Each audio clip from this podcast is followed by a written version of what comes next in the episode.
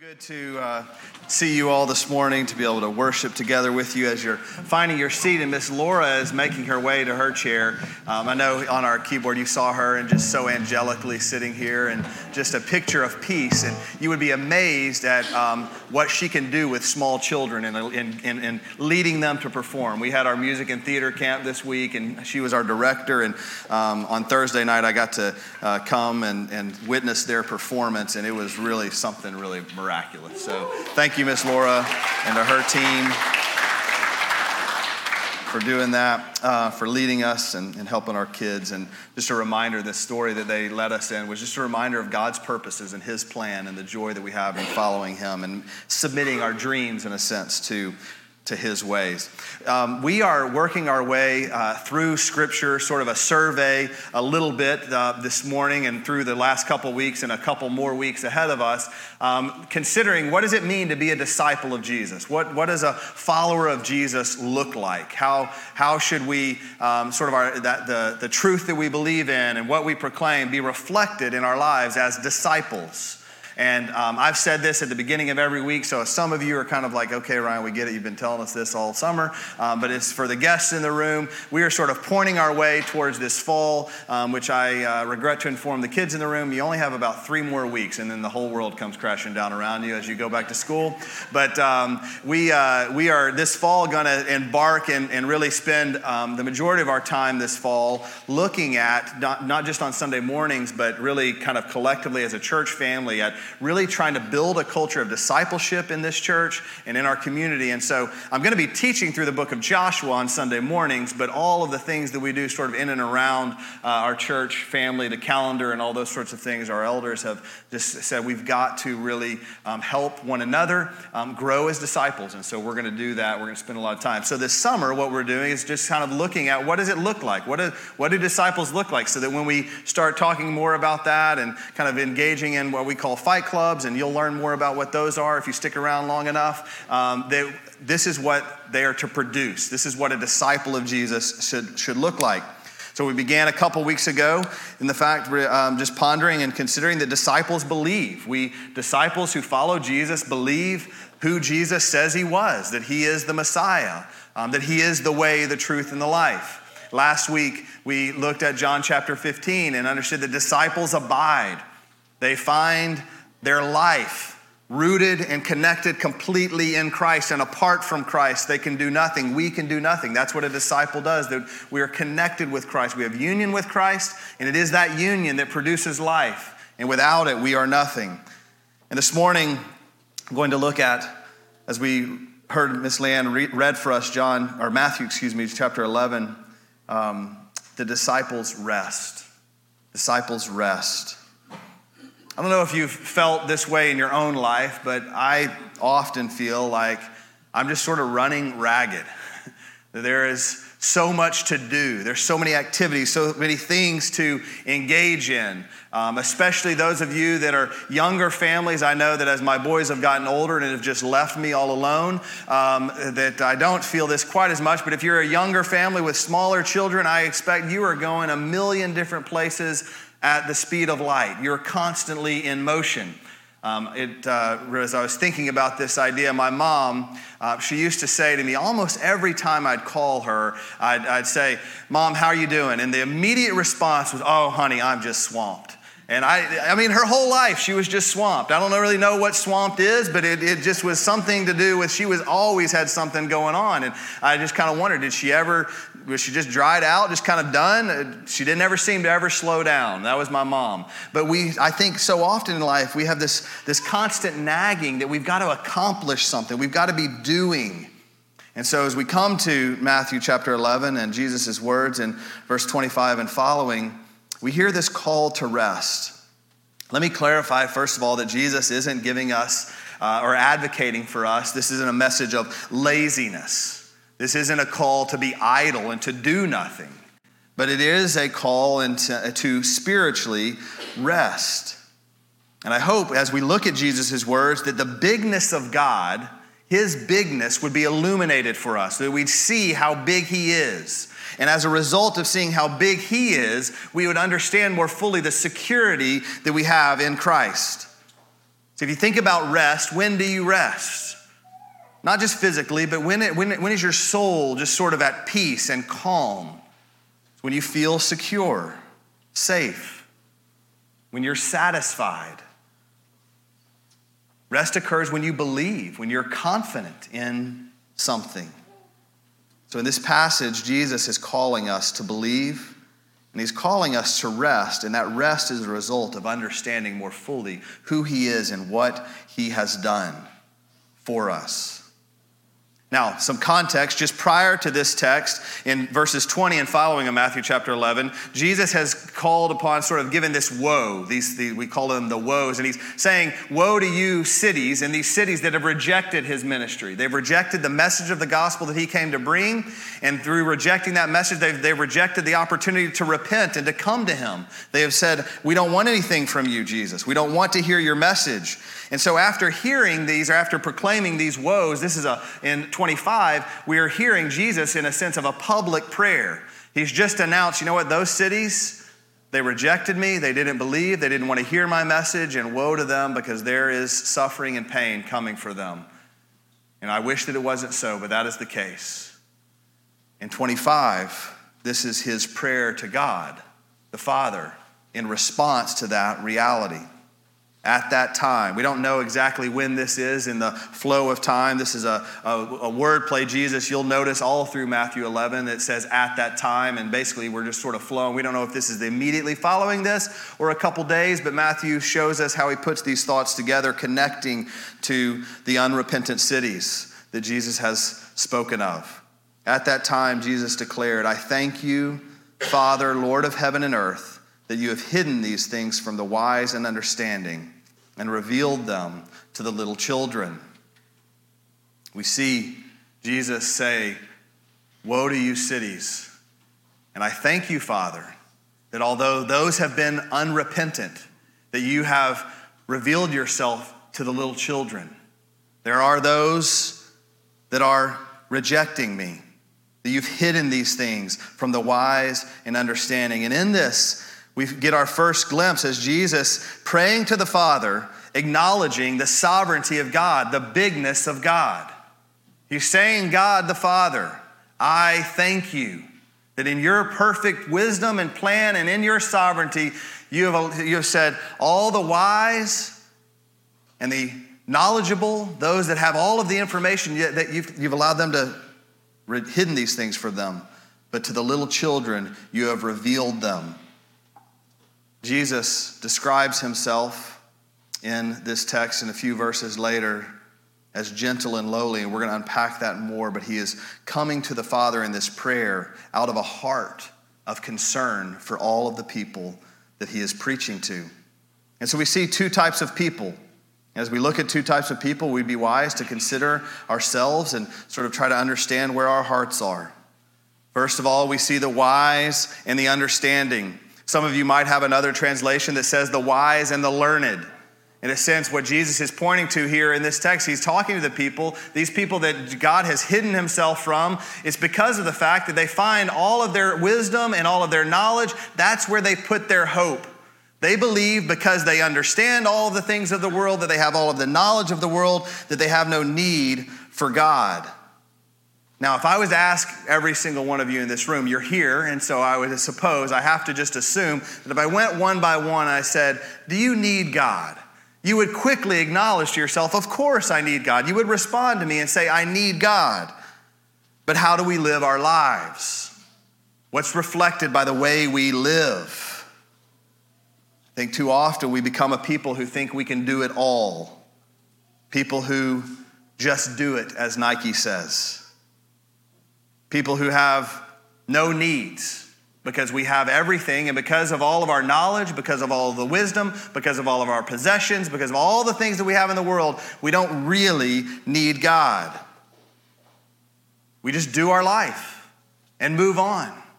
We talked about this last week. When was the last time that you did something that required the strength of Christ in order to press on into that? And so it is your abiding in Christ that propelled you and gave you the ability to move forward.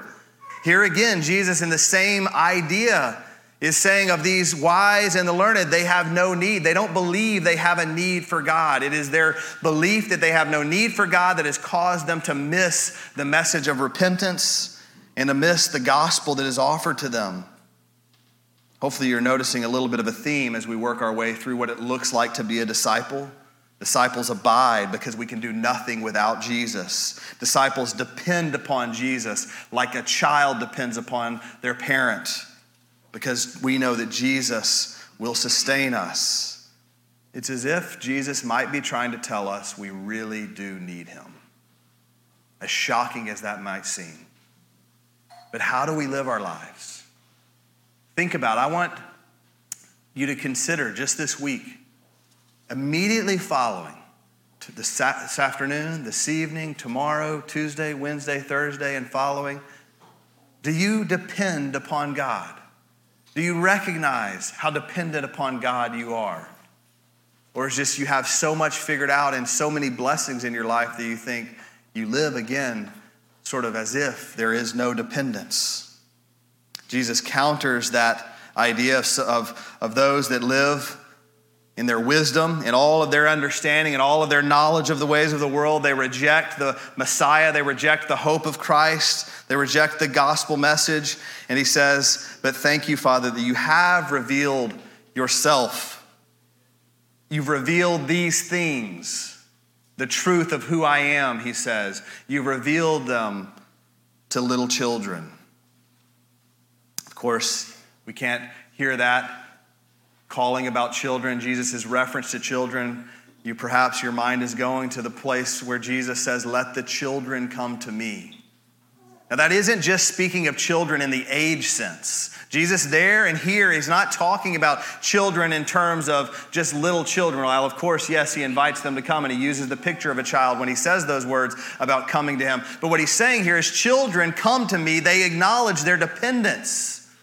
Some of you who've had little children, you might remember a time, mostly some boys don't ever follow this. They just kind of do their own thing. I had 3 of them, so I know. But some of you had children at a point in time, and even now today, that when you're a little child and you go to the store and they get lost from you, what do? They cry out in dependence. They say, Mom. They don't call for Dad because they know Dad will kind of just probably leave them hanging. But they cry out for Mom when they're young enough and they know. And what caused them? They aren't taught to call out to Mom. They just know. They're dependent upon Mom. They're dependent upon Dad. There's this innate dependence that they understand. And Jesus is saying that when we believe, those that he's called to himself that have believed, they come and they believe. God has revealed himself to them, and he has revealed himself to them, and like children, they depend upon Christ, just as children come to their parents. Jesus is thanking the Father that he's hidden things from those who would reject him because of all of their wisdom and all the things that they know and how perfect they have life figured out.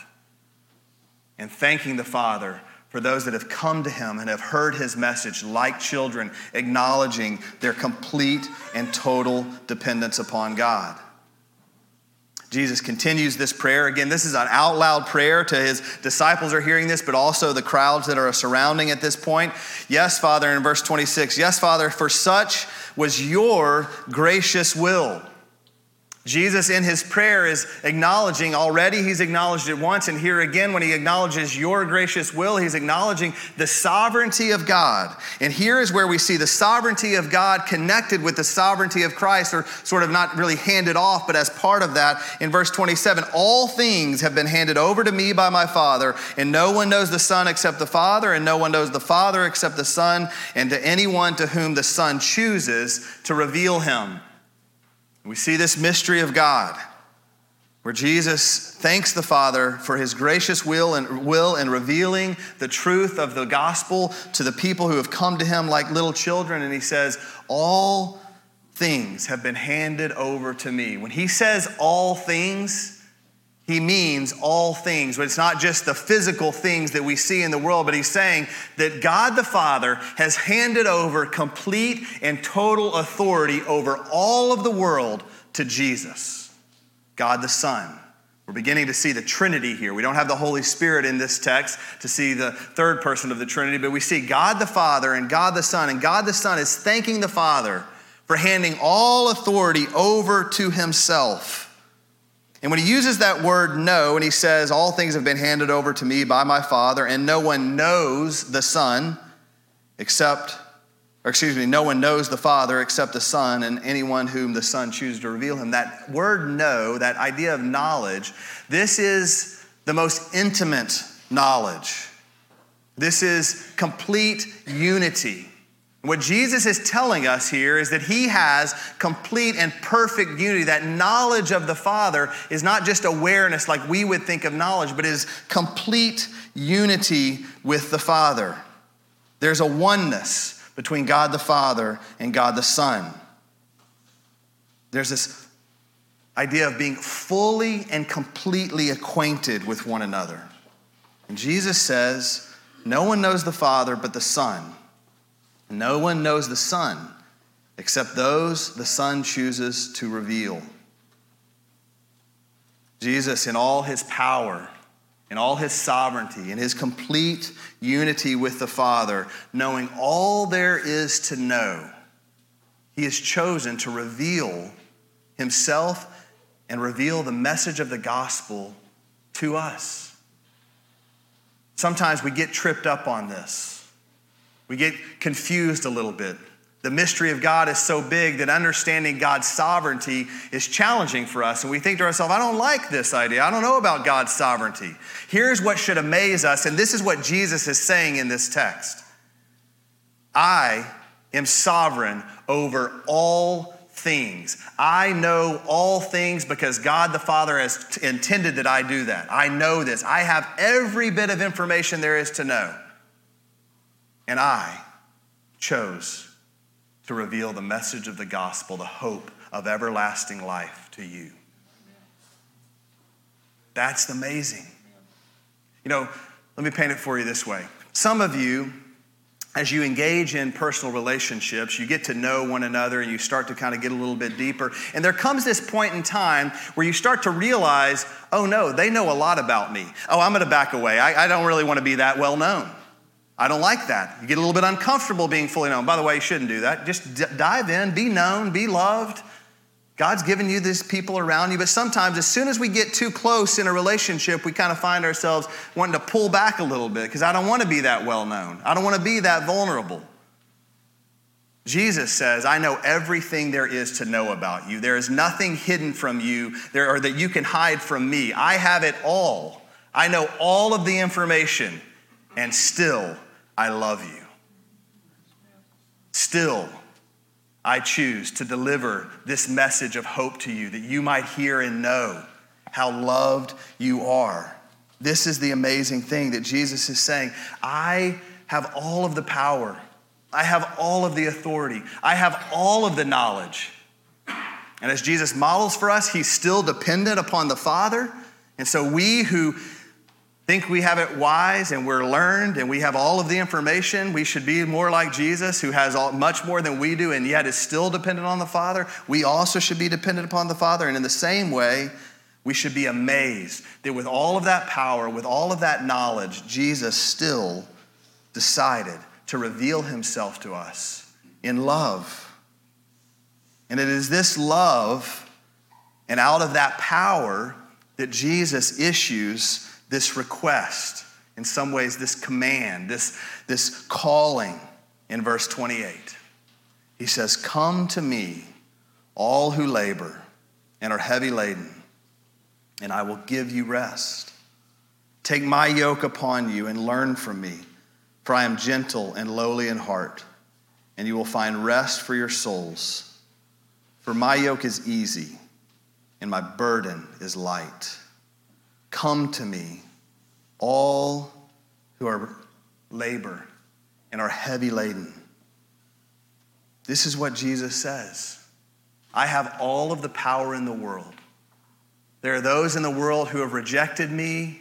In these other cities in the world, they've said no. They've just said, I don't want to hear that. And that's according to God's plan. But to those who are like children who understand their need, come to me. Come to me like children, recognizing your need. See, some rejected Jesus. They demonstrate their election by rejecting Christ because they say to themselves, I have no need for God. But to those who are exhausted, burdened, heartbroken, weary, dealing with all of the challenges of this world, Jesus says, come to me. My favorite book of 2020, our ladies book club was reading it. I think y'all met this last Thursday. Perhaps some of you in the room were a part of that. It's a book called Gentle and Lowly, where Dane Ortlund, he unpacks this verse for an entire book. And Dane recounts in the first chapter of the book, he recounts what his father taught him, his father having learned it from a message by Charles Spurgeon, that in all of the scriptures, in all of the four gospels, that is, Matthew, Mark, Luke, and John, Jesus gives us so much teaching. We learn so much about who Jesus is, so much about God. We hear all sorts of things. And we learn a lot about God through those four gospels. But as Ortlund recounts, this text, Matthew 11, verses 28 and 29 and 30, this is the only place in all of Scripture where Jesus describes himself. So we can learn all there is. We went through the entire Sermon on the Mount, Matthew chapter 5 through 7. We learned a lot about God. We learned a lot about following Jesus. We learned a lot that he wants to teach us. But here in this text, specifically in verse 29, this is where Jesus describes himself. And he says of himself, I am gentle and lowly in heart. I have all of the power. I have all sovereignty. There is nothing in the world that happens but outside of my declaring that it should or shouldn't happen. And I am gentle and lowly in heart. This is how Jesus describes himself. I know perhaps some of you in this room have grown up and you have heard all there is. You might have read all four Gospels 4,000 times, sat in so many sermons in many churches all over this country or around the world, hearing all there is to know about Jesus. And I want you to know, Jesus wants you to know who he is as he is gentle and lowly in heart. You may have heard a million things about who Jesus is, but here we have it from his very own mouth. I am gentle and lowly. And this is what Jesus says of himself. This is how he describes himself. And it's out of that heart that he calls us. He says, come to me, all who labor and are heavy laden.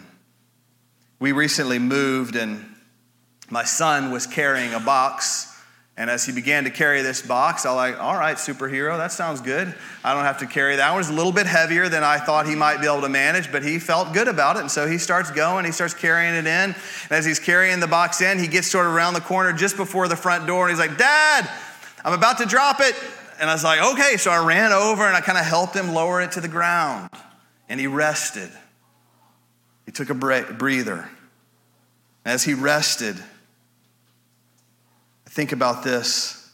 So many of us go through this life or going through perhaps in this very moment carrying loads. And in our pride, we won't cry out to the Father. We won't cry out to Jesus and say, help. It's too heavy. I need you to carry it. We stubbornly say, I've got it. We stubbornly say, I can do it. We stubbornly say, I know the way. I have it all figured out. I've got the answers to the equation. I don't need anyone outside of myself because the world has told you if you have any need that you can't solve on your own, that you must be weak. Well, you are weak. We are weak. We are small. God is big, and we need to remember how big God is. And it's when we do that that we can cry out. But because we don't, what happens is we're carrying these heavy loads and we drop the load and all of the fine china breaks into pieces. And then we open up the box and we start trying to piece it back together ourselves, still not willing to cry out to the Father for help, trying to piece it all back together. And we look at our lives at some point and our lives resemble a box of broken china in all sorts of disrepair. And Jesus says, come to me. All who are burdened, all who are heavy laden, all of you who labor, come to me, and I will give you rest. Jesus' disciples. If we follow Jesus, we rest in that calling. Jesus says, take my yoke, in verse 29, upon you and learn from me, because I'm gentle and lowly in heart. When Jesus says, take my yoke, he's speaking to Jewish people primarily, and the Jewish people of the day, they would say, the Pharisees, the religious leaders of the day, would say, our yoke is the Torah, essentially saying our yoke is the law.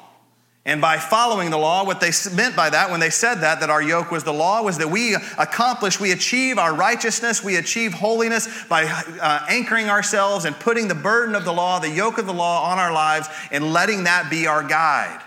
But as we learned, if you were with us in the Sermon on the Mount series, Matthew chapter 5-7, there in 6, Jesus takes the law and he says, I didn't come to throw out the law, but I came to fulfill it. And what he taught us in that moment was that he came so that we would come to him, not the yoke of the law. And so he reiterates that idea here when he says, take my yoke upon you. It is easy. Learn from me. My yoke is easy and my burden is light. Jesus has taught us and is teaching us that his yoke is easy.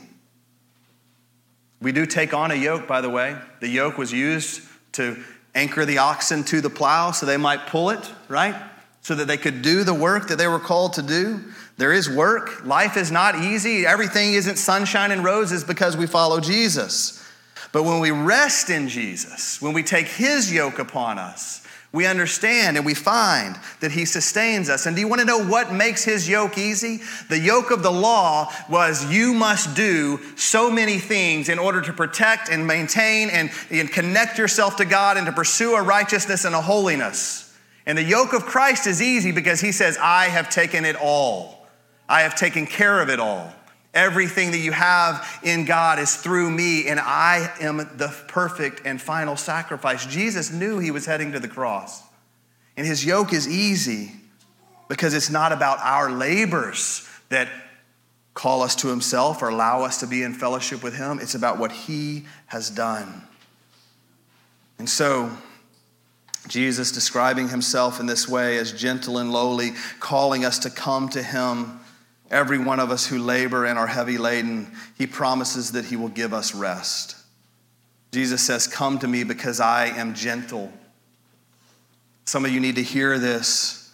As Ortlund says, Jesus doesn't call us in his gentleness. He doesn't call us to himself, and he doesn't call us to himself with a pointed finger of accusation. God isn't saying you better come to me because you are condemned if you do not. God isn't coming to you and saying, do you know all of the problems, all of the sin, all of the brokenness in your life? Let me tell you all about it. That's not the way Jesus comes. He comes to us gentle, and the sovereign of the universe comes to us not with a pointed finger, but with open arms. And he says, come to me, come to me. And he says, he is lowly. There's a humility. Unmatched humility is found in Jesus. And his arms are wide open.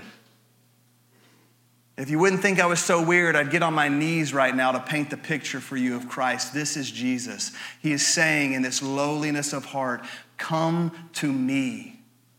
I don't come to you with pointed finger rebuking and accusing you. I come to you with arms wide open in a state of humility, not forgetting, by the way, I am the sovereign of the world. I have all authority. And I choose, even you, to come and be welcomed, to take upon my yoke, which is easy. What an amazing and beautiful picture that is. Why can we rest? Why does he call us to rest? Come to me, all who labor and are heavy laden, and I will give you rest. What does that rest look like? We rest in God's sovereignty, in the bigness of who God is. We rest that in that bigness, in the majesty of who Jesus is, that he came for you and for me in humility and in gentleness with arms wide open. And he says, come to me like children. We rest because if we come to Jesus like children, he assures us That he doesn't come to place a yoke of slavery upon us, but to redeem us and set us free from slavery to sin, and that we can have life in him, and we rest in that promise. Amen. We rest in the truth, in the reality that when we come to Jesus, completely dependent upon him, come to him because he is God, that we can be assured that we are his. We can be assured of that. Sometimes I am accused of being just always positive. There's rarely anything that can go wrong. Had a conversation with a friend this week, had a coffee with him, and he had kind of checked in on me and said, "Hey man, how are you doing?" I said, "Oh, I'm doing great. Everything is good." He's like, "Well, but for real, like, 'cause things are usually like you always say that. Is that real, or is that how it is?" And let me just confess and tell you that there's plenty of hardship. There's plenty of burdens. There's plenty of pain. As the work of the ministry that we're called into, there's a very often times where I'm stepping into that with many of you, and that grieves me. My heart breaks very often in those circumstances, and there's empathy, and all of those things come with that. But I know who I am and whose I am.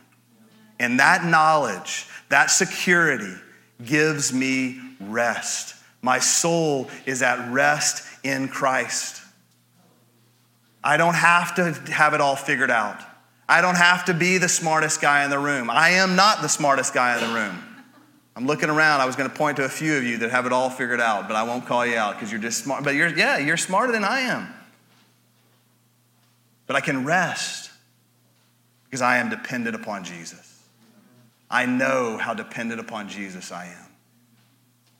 And I have experienced that his yoke is easy. Because it's not about what I can do, but what he has already done. We're going to receive from the Lord's table this morning. And as our worship team comes up, I just want to invite you this morning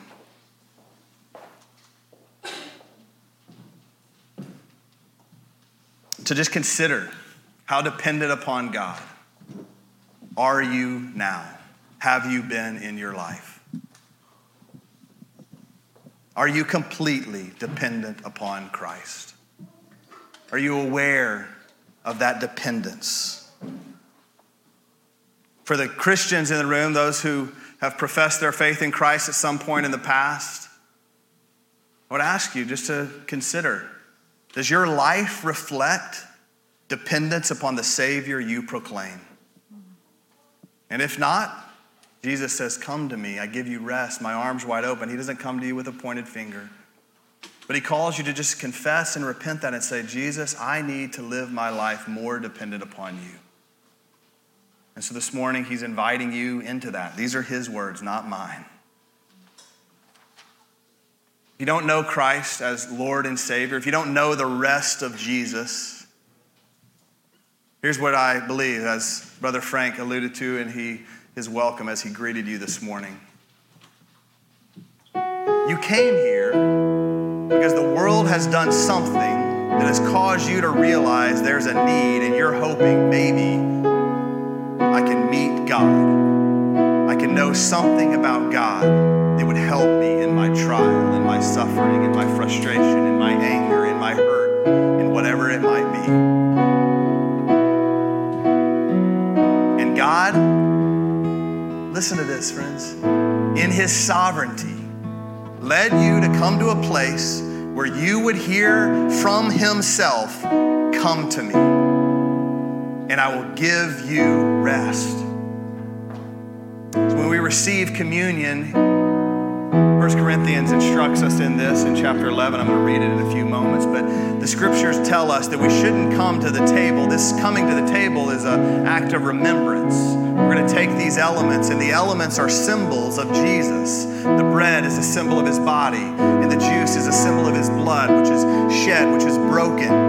As he went to the cross, as he laid down his life for us, that's what Jesus did. And what he gave to the church as an ordinance of the church was that you should do this, celebrate this communion. You should celebrate the Lord's table.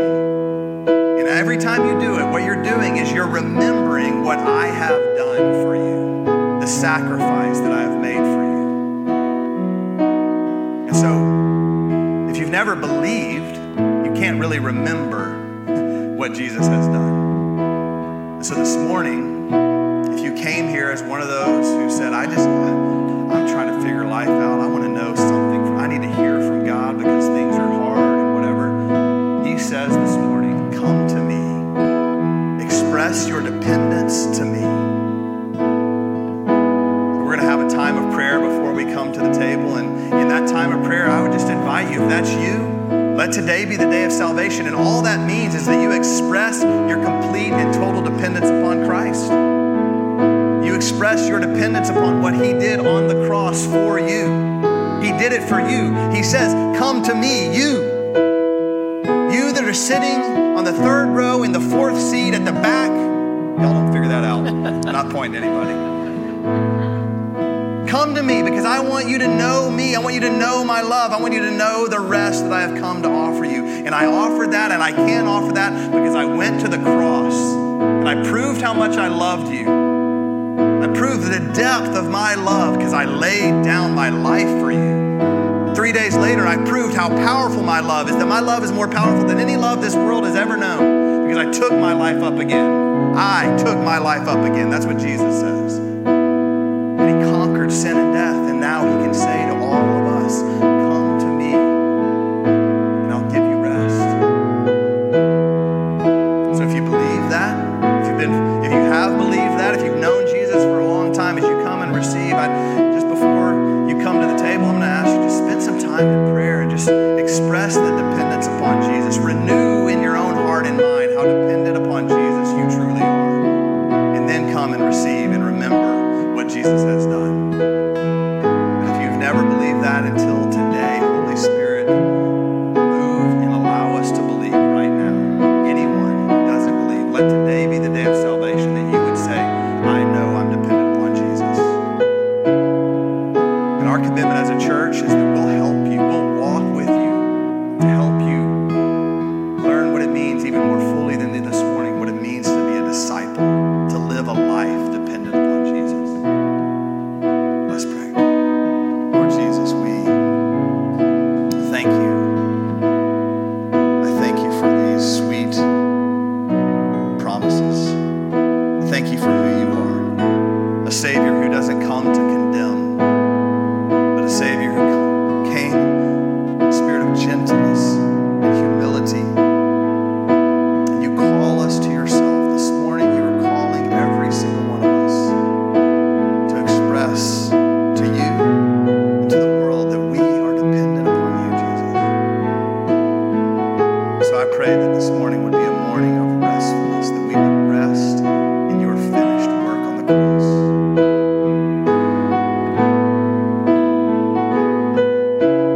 Holy Spirit, do what only you can do in these moments. We pray in Jesus' name.